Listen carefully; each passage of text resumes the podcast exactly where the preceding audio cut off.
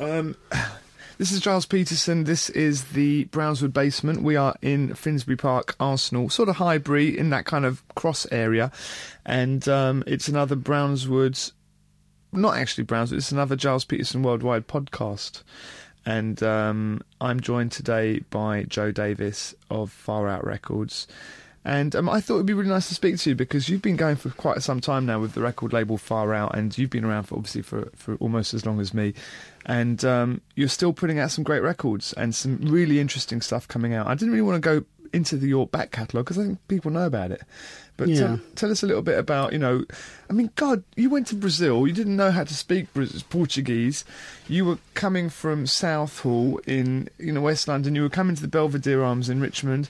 We met there. Um, you were into soul and your funk and stuff that your brother was playing. You were very young when you were coming to the Belvedere. How you got in, I've got no idea. and um, and then you just decided you got into Brazilian music and you went over there and you've been there ever since, but living sort of between the two countries, right? Yeah, kind of. I mean, we're based in London still, of course, you know, um, but spend a lot of time and have been spending a lot of time in Brazil since the 80s, actually. I went there, you know, we're soul boy, jazz music, jazz club scene, got into the whole kind of uh, swing of going out when I was like 15, 16 and just hitting. I mean, the best clubs to go to were jazz clubs, really, because everything else was a bit stale, the black music scene or the soul music scene. And then became a bit more interested shortly after in the late 80s. But um, yeah, just got into Brazilian music through American releases and stuff like you did probably as well. You know, a lot of things like Airto and a lot of the soul DJs used to play in the 70s, a lot of American Brazilian music releases that were coming from America. And just got into it. And we were in a time then where everyone was sort of discovering music from the past, from the 60s and 70s, because new music had become quite stale with the changes of technology and whatnot although there were some good underground things coming out, of course, you know, I think that was partly the reason, or, or, or the, you know, the whole reason why that movement started at that time, um, and then later on the rare groove scene as well, you know. So yeah, I just got into it, and I particularly had a passion for Brazilian football and, and the music. So I just started to go to Brazil. I think I went in 1986, so I knew you then, and came back with a load of records. Discovered some uh, br- brilliant things, like the first records by Azimuth and Joyce and whatever. And you know, still at that time I was DJing as well, quite a bit in bars and sort of setting up little wine bar gigs in the suburbs, and some things in London as well. And yeah, I mean, you know, just started DJing and selling records. Really, I wouldn't say it was so much as a record dealer. It's just discovering records out there because there's a huge catalogue of music and interesting enough.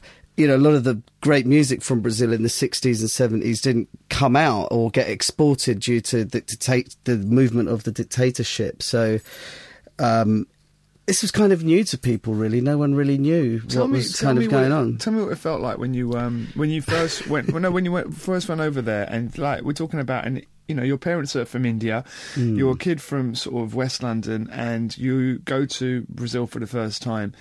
Um, how did it feel to you just like landing in Rio and did you already have some contacts? Had you sort of s- set up the way for you? Actually, I met a guy who was selling Frank Sinatra Brazilian records in a record fair, and he invited me to Sao Paulo. And he was an English guy who'd lived there since the 60s, and he's got a record shop, shop still to this day. Um, in a place called Pinheiro. So I landed in, in, in Sao Paulo and immediately you feel the tropicalness of the country, you know. It's something that I felt quite close to being from India actually, or was born here, but I had this kind of curiosity about the place for, for that reason and, and, and, you know, going there is just so wild and crazy. I remember going to Sao Paulo and there was like, you know, people selling sugarcane on the streets and, you know, it's just like some memory that I'd had of going to India back in 75. It was like very close to that. And also the people were much warmer and much, you know, easier to deal with and very relaxed, which is something that Indian people can be, or my, at least my family was. And I felt quite close you know, and had instant relationships with people in Sao Paulo, so that was nice. So it was, it was a very strange cultural shock. I mean, a lot of my friends are saying, "What the hell are you doing going over there?" You know, they'd never even, apart from sort of watching football, they'd never imagined or known anything about Brazil. And we didn't have as much access to information that you have today, even back then. I even remember I had one of those round dial-up phones when I used to call the guy to arrange, you know, me coming over. I used to sneak downstairs at night and call him and say, "Look, I'm coming over and I've got a flight." Blah blah blah. I was very young. I was 17 at the time, so it was a bit of an experience, I have to say. But you know, musically, it was just amazing. I remember I bought like a thousand records. It was really cheap over there because they had, you know, still the times of this incredible inflation um, in their country, so the money would change, and it was a very strange thing. Won't really go into it, but everything was just so dirt cheap out there. I mean, I think I spent five hundred pounds and bought like a thousand records, and managed to stay in a few hotels in Rio.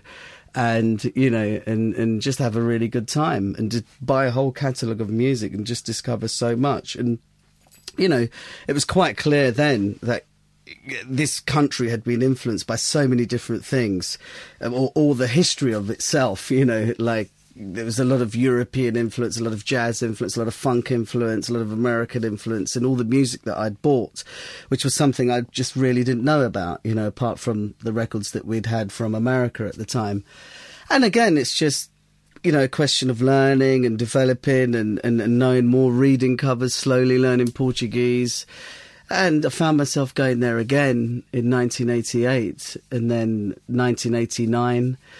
And then by about 1990, this scene, or the scene that had you know happened in London, the whole acid jazz scene, which it wasn't called that until then, um, kind of a bit. It had gone through all the circles of of music, of black music, playing you know rare grooves, Latin jazz, salsa, you know old sort of breaks, whatever. It'd been through the whole sphere of everything, boogaloo, whatever. and at that time was I was sort of geared up with a lot of music. I'd been going to been to Brazil a few times by then, and uh, people started asking me for records much more than they had previously, including yourself. and it became quite a kind of big thing in that scene mm. at that time around 1990. So between like 1991, 92, 93, I was going there like every month buying records, coming back, uh, selling them, raising enough money to go again. At the same time, building some relationships because I became known um, in Brazil by some of the artists who were pretty much doing nothing except for a few kind of sponsored shows at that time. And they had been famous, the artists that I worked with, like Azimuth and Joyce and Marcos Valle. They'd had great success in Brazil. Uh, but you know, it was kind of stale. I think the 80s was quite a bad time. Like in a lot of countries, it was quite a bad time for music. Um, so yeah, I mean, building up relationships with people uh, in in that way, you know, sort of trying to get ready to do a label, basically. And I remember I started the label with Ollie Buckwell from Dorado, which you introduced me to actually back in '91 and we had a couple of like house 12s out and i just wasn't kind of into it. So that's when i stopped and really went for it and really tried to learn about production. Having actually already done an, a, a, couple of years course in sound engineering and in music and obviously a lot of experience djing by then and traveling um, i decided to kind of you know start a label. And i remember we were doing the compilations. We'd done the Brazilica compilation blue brazil and Guy Trezise, a good friend, he was helping me out trying to sort of raise capital or to try and do a label with a major, but it just weren't happening. I mean, it just nobody seemed to be that interested. So luckily, made enough money to start out of record sales, and you know had built relationships with a few people over quite a long time. And I think the first project we actually done recorded was that soul jazz album called Brazil. So I helped Stuart and the guys at Soul Jazz put that whole project together, and that went quite well. Um, re- very well actually. So I thought, well, you know, it's obvious to to kind of do this, and also I was quite bored of being sort of labelled as a as a as a record dealer because it's not really what I was doing or set out to do. It's just I used to go there for music because I loved it and wanted to bring that forward, and not finding any new tunes because I discovered so much about Brazilian music. It was just time to kind of move into that role and, and basically kind of make make records really with some of those artists and some people that you know that I'd met that weren't so known in Brazil. So that's how it started in '94. And I think the first project we done was the Friends from Rio album, uh, which went really well.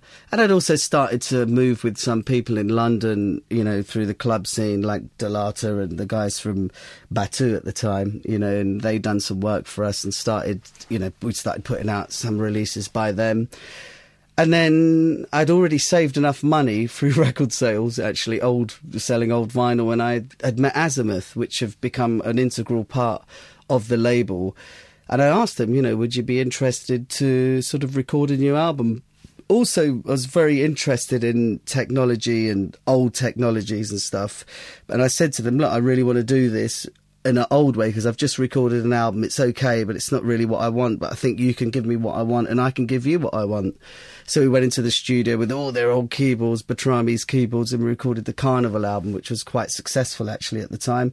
And then we just went into sort of running the label and, and putting out the releases with armed with a couple of 12 inch releases and uh, a couple of albums already recorded and that's how it all started, really.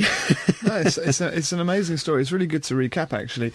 Um, I tell you what we'll do now because um, we have spoken a lot. I think we should play a few tunes, and I did want to just focus on the new stuff because you've got so much new stuff coming out. Mm-hmm. We know about your history. People can go to the website anyway and get into your discography. What is the website? It's www.faroutrecordings.com, plural and MySpace as well at MySpace slash faroutrecordings.com. So there's loads of stuff, uh, loads of um, back catalogue stuff to look into. But I want to get into this man first of all. This is an artist that I first actually heard when I went to, well, when I got a copy from Ubiquity of the Arthur Verocai record, the Arthur Verocai record that nobody had ever heard before, or that I certainly hadn't heard before, a very obscure one.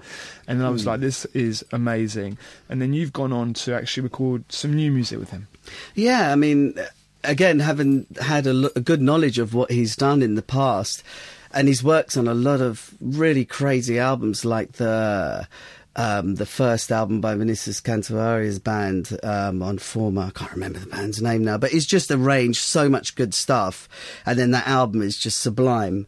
And it got completely slated by the press when it came out. And he's an absolute genius. So I wanted to bring him into the team. Great. Um, and we've produced this first album, you know, first live album of his for many years. And it's, I think it's pretty good anyway. Okay, so we'll play a bit of that. We'll play some Antonio Adolfo. We'll play something from Zeep, which is the new sort of Chris Franck, um, Nina Miranda project, and a few other bits and bobs, and then we'll talk again. Yeah. Cool.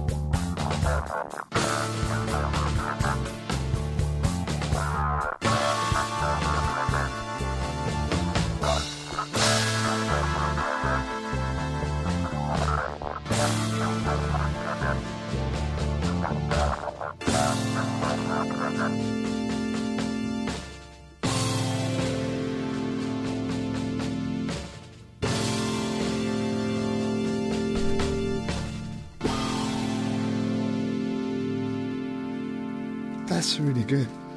Thank you. Really good. I'm loving that sound. Tell me about this band we just heard. Yeah, it's a band called Binario. I mean, always looking for new hybrids, new things to do on the label. And, you know, I was going down the beach on my bicycle one Sunday afternoon and I saw these kids playing a version of Maiden Voyage.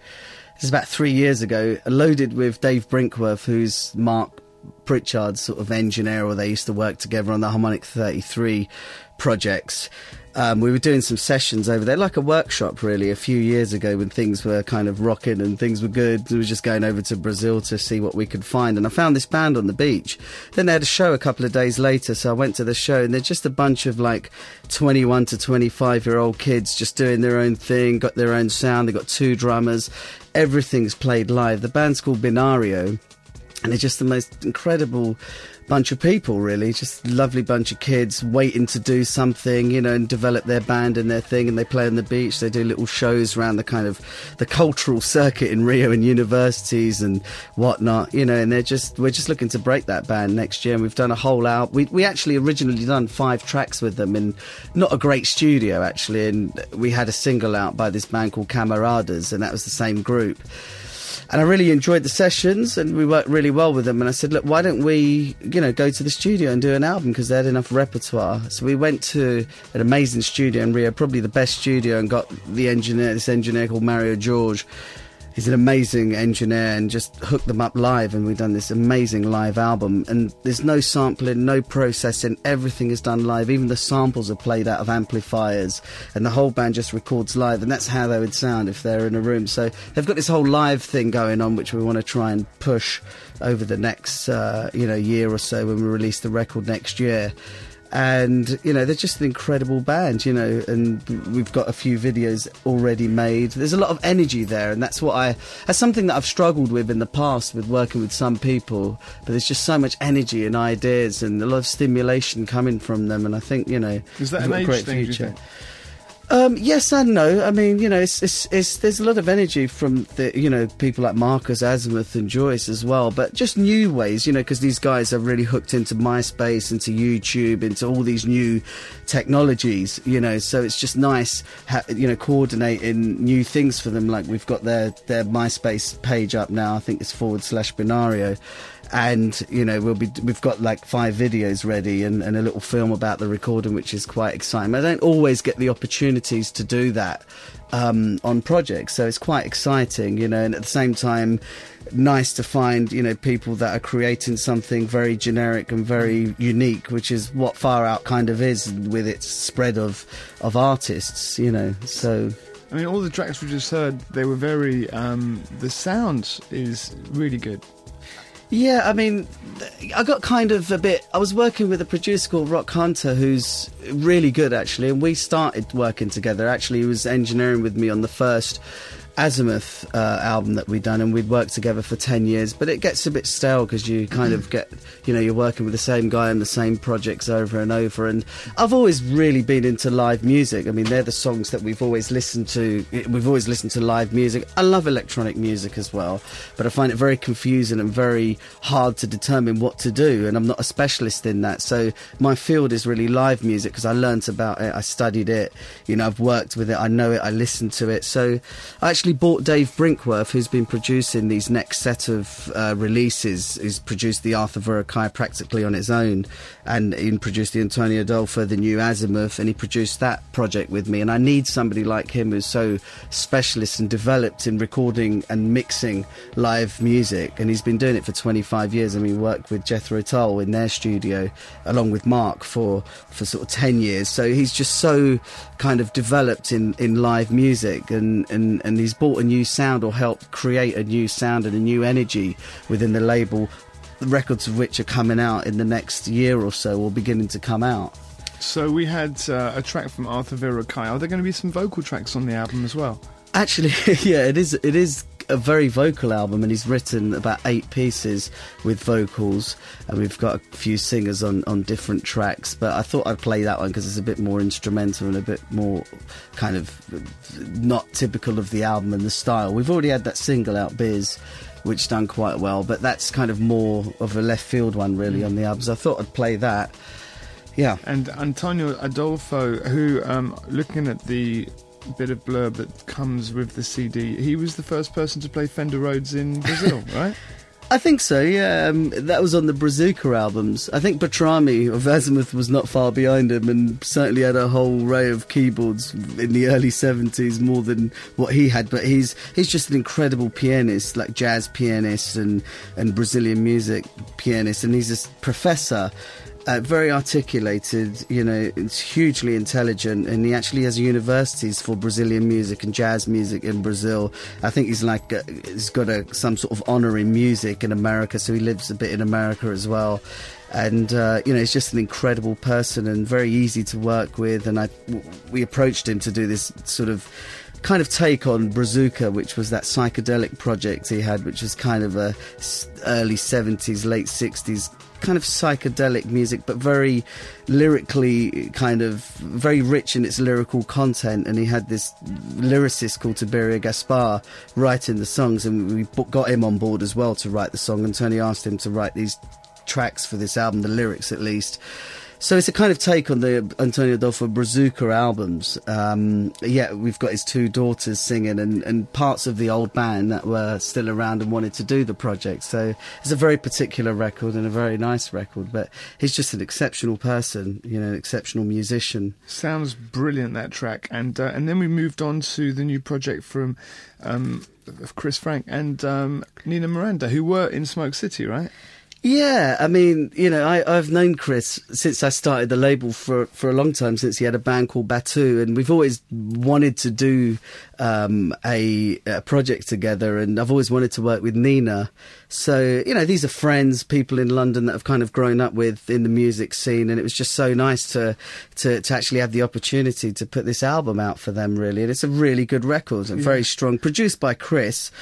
Um, again, you know, because I produce most of the records, or at least have a say, or or, or kind of A and R everything. It was very nice for him to come up with the, an exceptional album. I think it's a very good record, and there's lots of different sort of styles and variations on the album. And I think Nina's quite a great singer, you know, and she's, you know, should be doing a lot more, you know. I think the whole thing looks great. The artwork's brilliant, and uh, it's got it's got a humour to it as well. It's it's light in a really good way. It's, yeah, it's it, it's the characters, isn't it? You know, again, very generic, very personal. It's really about what they are. You know, the album, which is great.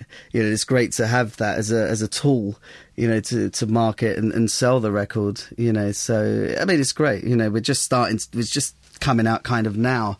So we expect, you know, to do quite a lot of action around the record over the next year. So we've got lots of things lined up, tours and stuff. I think we're going to do a session at Maida Vale for the BBC as well. Yeah, that's fantastic if you do. That would be good. And we just yeah. played a track from um, from Troubleman from his Time Out of Mind album. yeah, and that's Mark Pritchard, and that still sounds great, right? Yeah, he's again he's on the label. I started working with him because I knew kind of Tom Middleton and him, and I asked him to do a remix for me for years.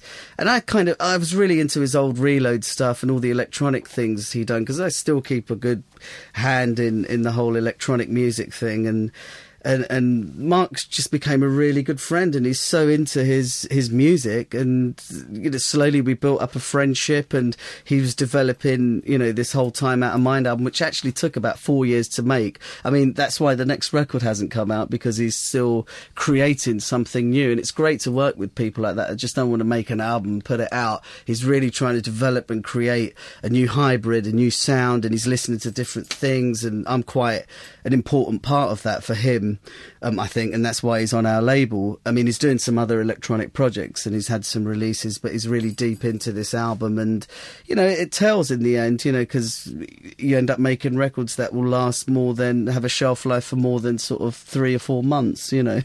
So yeah, I mean, he's great. He's just been over to to DJ at a few festivals and stuff, and he's um, He's gone back to Australia, which was great because that's how I had the opportunity to work with Dave Brinkworth. Right. Otherwise, I may never had. So, you know, it's a good thing. And he's doing some great stuff. He's built his studio now and he's really on it. And he's really into electronic music and he's into grime and into, into dubstep and all the latest things with electronic music. And he's really studying this. So we expect that to be extremely good. Don't know how long it will be. It might be a few years yet, but it's all good. Lume vaga lua,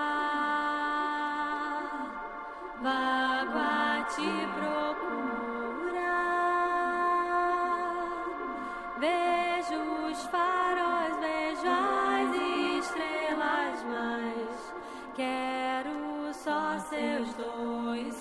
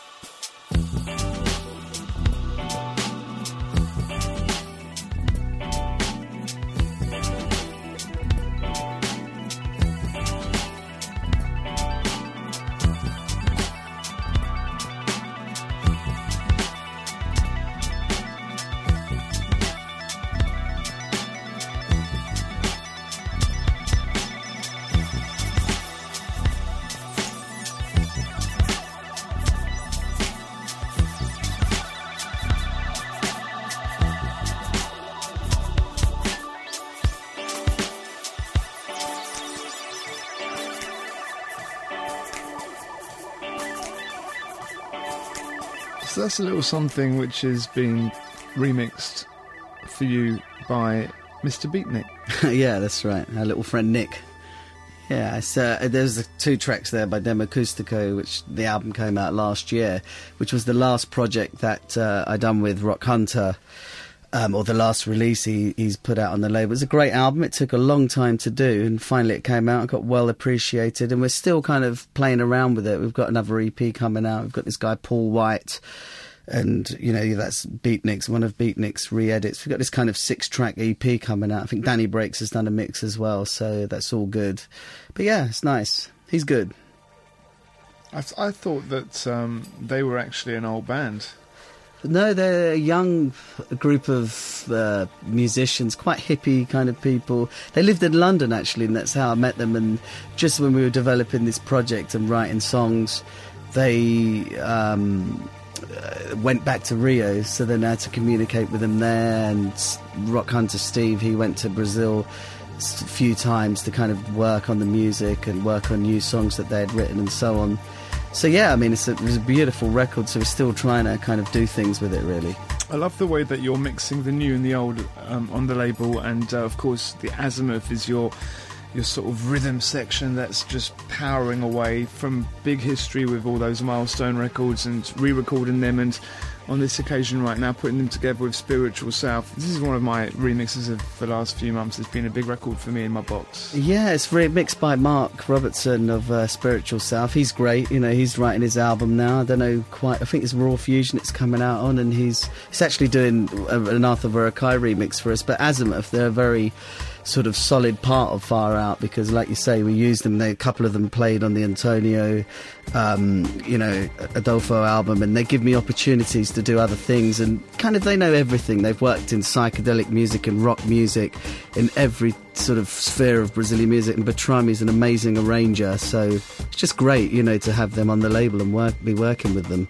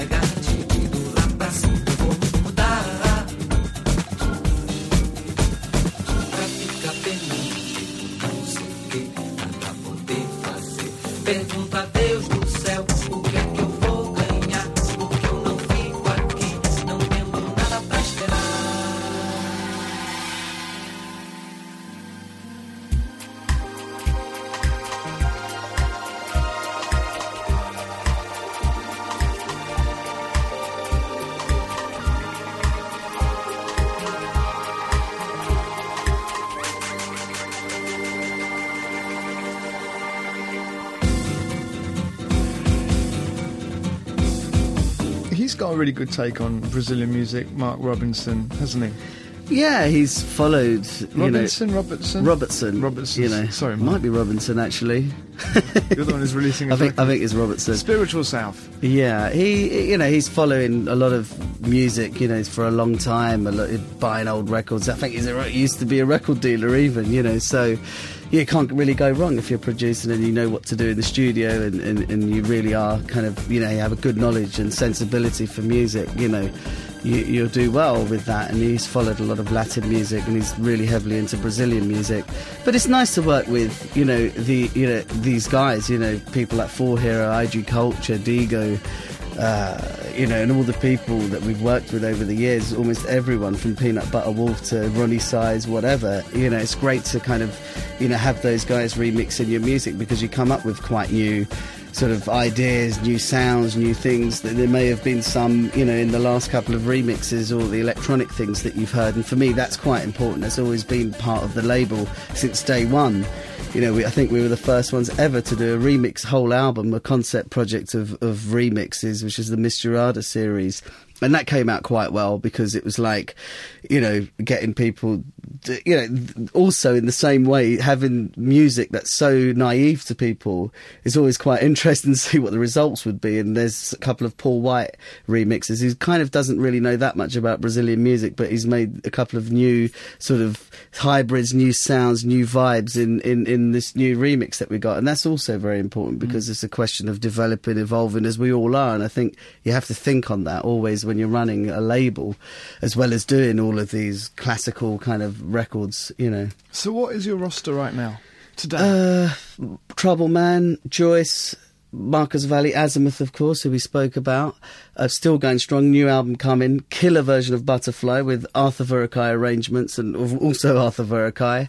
Uh, Democustico. Um, there's more. Antonio Adolfo, Zeep, Binario, this rock group. There's about 10 to 15 artists, you know, actively there. And there's the whole sort of set of compilations that we do, like the Far Out Brazil, the Brazilica um, thing. And we've also got some other compilations of old music, hopefully one by you as well, eventually. so, yeah, I mean, it's, it's just, you know, just keeping on going with, with these things. and uh, how many people have you got working for you? Four people. Okay, so it's a nice little private enterprise, and you've kept it independent, right? You've never sold out to a major record label. You've probably had a couple of offers, but you've kept it strictly independent. Yeah, I think you know keep you know the whole thing of of of being free really to do what you want. I mean, it's hard as you probably know uh, from a lot of people. They people find it hard to to um, to to to operate and to keep this thing going. But ever since day one, I knew that product and having releases was the key to it. But actually, you know, we have to spend a lot of money on production because we actually produce everything at source and and you know that comes you know from nothing. You know we have to create money and, and, and you know capital basically to bring in a new band or a new artist.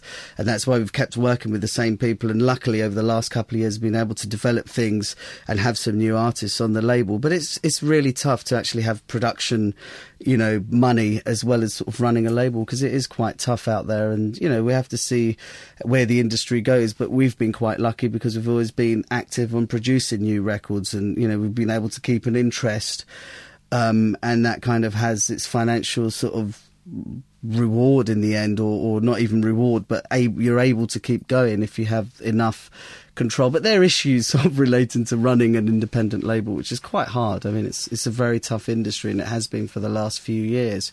I wish i just had these records 10 years ago that's all i can say. Yeah.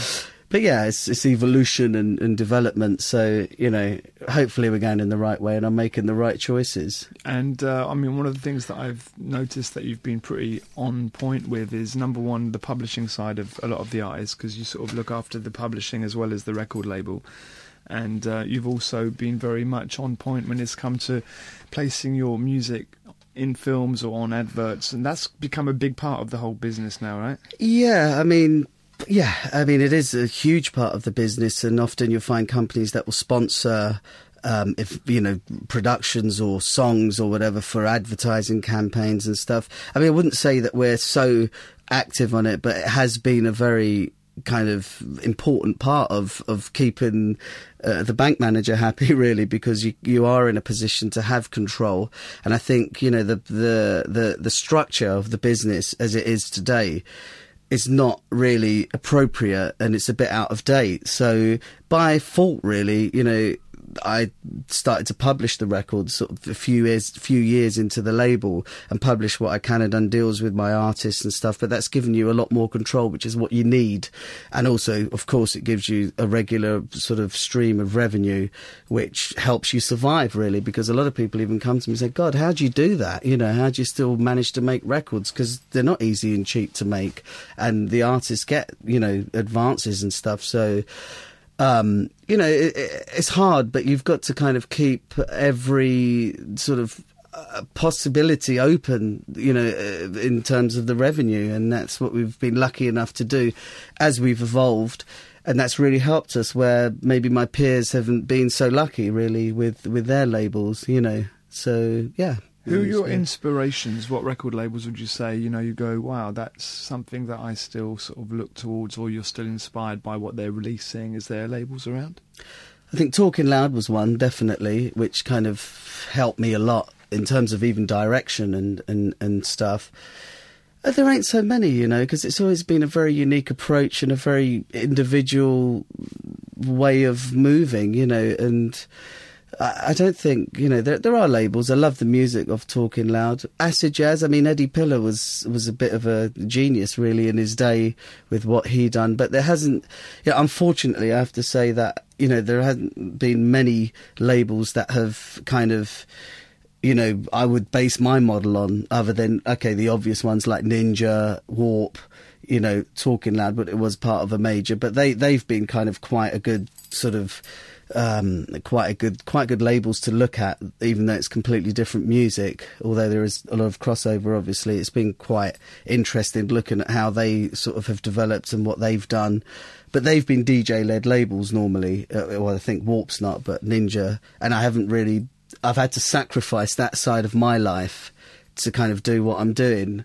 Um, but anyway, you know, that's it, you know, and it's just a shame to have seen a lot of labels sort of end, really, you know, because of either even in the majors or, or, or in the independent circuit, you know, and it kind of it's a bit of a shame, really. And a lot of I know a lot of independent artists who run their own labels are really struggling at the moment, and it's a very hard time.